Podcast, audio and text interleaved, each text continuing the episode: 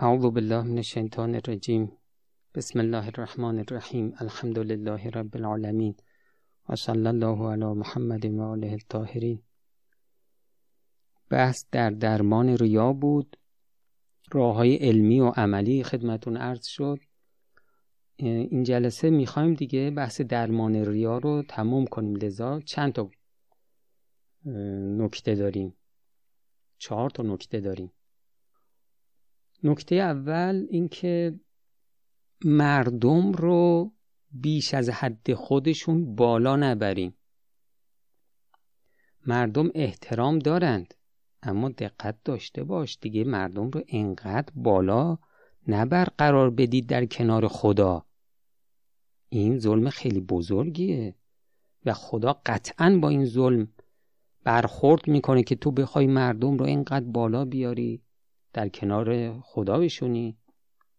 شما وقتی عبادت می‌کنی یا کار خوبی انجام میدی باید طوری باشی که هیچ دید مردم در دل شما تأثیر نداشته باشه. نذاری حضورشون تأثیری تو کارهای خوب شما بذاره. شما فکر کن که مثلا الان شما اومدی کنار یه شطور می‌خوای نماز بخونی.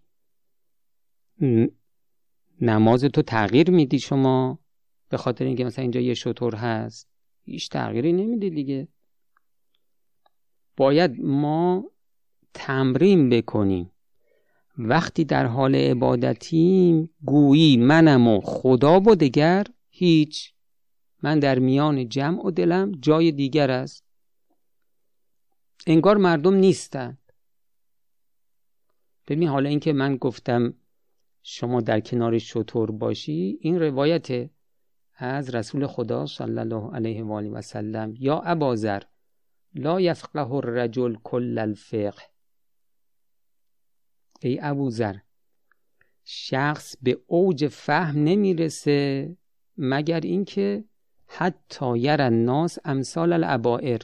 در عبادات ها مردم خیلی احترام دارن در اسلام. اما میگه در عبادات مثل اینکه شما کنار یه شطوری می‌خوای نماز بخونی مثلا یا یه کار خوبی از صدقه می‌خوای بدی. فلا یحفل وجودهم. یعنی هیچ اهمیتی دیگه نده اینجا. توی و خدا. دیگران انگار نیستن. ولا یغیره ذالک وجود یه شخص چند شخص کنار شما. نباید شما رو تغییر بده. کما لا یغیره وجود و بعیر ننده. مگه یه شطور کنار شما باشه شما در عبادتتون تغییر حاصل میشه؟ این یه نکته. نکته دوم امام کاظم علیه السلام میفرمایند که حیا داشته باش از خدا حیا کن و ریا نکن. بعد میفرماید که خب شما در قرآن چقدر ما سفارش شدیم به اینکه نعمتهای خدا رو یادآور شو. به پیامبر به مردم. خیلی سفارش شده. در روایات فراوون. اصلا گاهی بشین بشمار. بگو خدای اینو به من دادی ممنونتم. خدای اونو به من دادی ممنونتم. الان ببین میلیون ها بیماری هر شخص ممکنه بگیره. شاید هیچ کدوم اینها رو شما نداشته باشی. یا شاید مثلا یکی دوتا این نعمت بزرگی نیست واقعا سلامتی نعمت بزرگی نیست. امنیت داری شما. این امنیت چه نعمت بزرگیه؟ اگر شما ظاهرتون زیبا نبود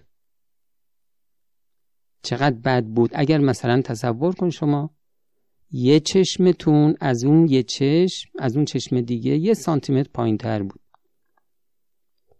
بعد شما اصلا روتون نمی‌شد جلوی مردم بیاید. یه ابروتون یه سانتیمتر بالاتر از اون یکی بود. دیگه شما خونه نشین می شدید یا می‌رفتی عمل جراحی می‌کردی. روت نمی‌شد اینطوری بیای جلوی مردم. یا بینیتون مثلا مشکلات داشت. گوشتون. اینا چیزای خیلی کوچیکیه. ما نمی‌تونیم نعمتهای خدا رو بشماریم. این همه نعمت خدا به ما داده. بعد ما برای دیگران هم اهمیت قائل بشیم. دیگران مگه به ما چی دادن؟ کسی جز خدا هست که به ما نعمت بده؟ پس حیا کن و اعمالت رو اختصاص بده برای خدا. و ریا نکن. نکته سوم اینی که اگر ما قلبمون رو خالص کنیم برای خدا یعنی چی؟ یعنی اینکه القلب حرم الله. لا تسکن حرم الله غیر الله. این قلب مال خداست. نزار غیر خدا هم داخلش بشه. خالص کن این قلب رو برای خدا. خالص کن برای خدا. یعنی چی؟ یعنی هر چی غیر خداست از این دل بریز بیرون. فقط تعلق دلت خدا باشه. خدایی که خدا باشه ها. یعنی در دل شما عظمت داره. این عظمتش موجب شده شما در مقابلش سر خم کنی خضوع داشته باشی خشوع داشته باشی. خدا یعنی این دیگه. شما در مقابل خدا سرخم نکنی پس اون خدا خدای تو نیست. خدای تو کسی که جلوش سرخم کنی براش خضوع و خشوع داشته باشی. یه همچین شخصی این در مقابل دیگران ریا نمی‌کنه. از امام صادق علیه السلام میفرمند که اکثر و ما یقع ریا بیشترین ریاها کجاهاست؟ فل بسر در چشمه. یعنی شما یه چیزهایی رو جلوی دیگران می‌بینی. برای چی می‌بینی؟ برای اینکه دیگران ببینن تو چی می‌بینی. مثل قرآن خوندن. ول کلام در صحبت کردن. در اکل در خوردن گاهی ریا میاد. در شرب در آمدن در نشستن. اینا امام صادق میفرمایند مثال ها همش از امام صادق علیه السلام. در لباس گاهی ما لباسی میپوشیم که دیگران ببینند خوششون بیاد. حتی در خنده هامون جایی میخندیم یا طوری میخندیم که دیگران ببینند خوششون بیاد. در نماز در حج حتی در جهاد. ما در جهاد گاهی ریا می‌کنیم. نعوذ بالله. یعنی رفتیم به جنگ ها ولی مثلا حمله می‌کنیم که دیگران ببینند ما چقدر شجاعیم. در قرائت قرآن در سایر عبادات عبادات ظاهره عباداتی که نمایش داره. فمن اخلص باطنه لله تعالی کسی که باطنش رو اختصاص بده خالص کنه برای خدا و خشع له به قلبه در مقابل خدا قلبا خاشع باشه. یعنی خدا رو خیلی بزرگ ببینه و خودش رو خیلی کوچیک در حد صفر و رعا نفسه مقصرا بعد بذل کل مجهود در عبادات نهایت تلاشش رو می‌کنه اما با این حال خودش رو مقصر میشماره. چون خدا رو بزرگ می‌بینه ها. و وجد شکره علیه حاصلا. یعنی اینکه این شخص با تمام تلاشش که عبادت رو خوب انجام داده دیگه به حد شکر رسیده. و یکون ممن یرجا له الخلاص من الریا. این چنین شخصی امید هست که از ریا و نفاق خلاصی پیدا بکنه. از استقام علی ذالک فی کل حال. تا زمانی که استقامت کنه که قلبش برای خدا باشه و خضوع داشته باشه و نسبت به هر عملی که برای خدا انجام میده نهایت تلاشش رو بکنه و باز خودش رو کمکار بشماره. یه همچین شخصی امید هست که از ریا نجات پیدا بکنه. پس قطع تعلقات و خشوع نسبت به خدا. این موجب میشه که ما از ریا خلاصی پیدا بکنیم.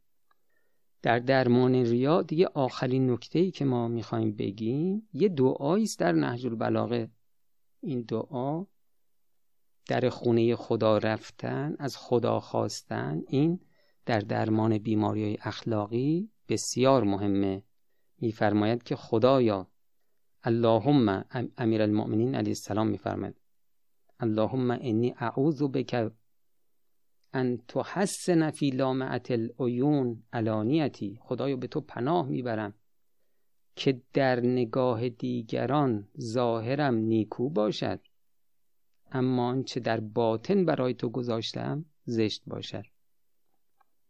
و تو قبح فی ما ابطن لک سریرتی. از ظاهرم دیگران خوششون بیاد باطنم که دیگران نمی‌بینن. تو می‌بینی و تو بدت بیاد. محافظن علی رعاء الناس. یعنی خدایا به تو پناه می‌برم که من ظاهرم خوب باشه باطنم بد باشه. به خاطر اینکه چی؟ ریا کنم. با تمام رفتارهایم که تو بر آن مطلعی. به جمیع ما انت مطلع علیه منی و ابدع الناس حسن ظاهری و افزی ایلک به سوی عملی. برای مردم خوبی های ظاهری ها شکار کنم اما به سمت تو عمل بد بفرستم. همین ریاست دیگه. ریا باطن بد ظاهر قشنگ. تقربن حالا چرا این کارو می‌کنم؟ تقربن الا عبادک. ریار آدم می‌کنه نیتش چیه؟ به بنده خدا نزدیک بشه و تباعدن من مرزاتک از رضای خدا دور بشه. اینم دعایی از امیرالمؤمنین علیه السلام. خیلی خلاصش اینه که خدایا من به تو پناه می‌برم که بخوام ریا کنم. ظاهرم و قشنگ بکنم باطنم و زشت کنم نیتم چیه؟ به بنده ها نزدیک بشم نه به تو. از تو دور بشم. السلام علیکم و رحمت الله و برکاته.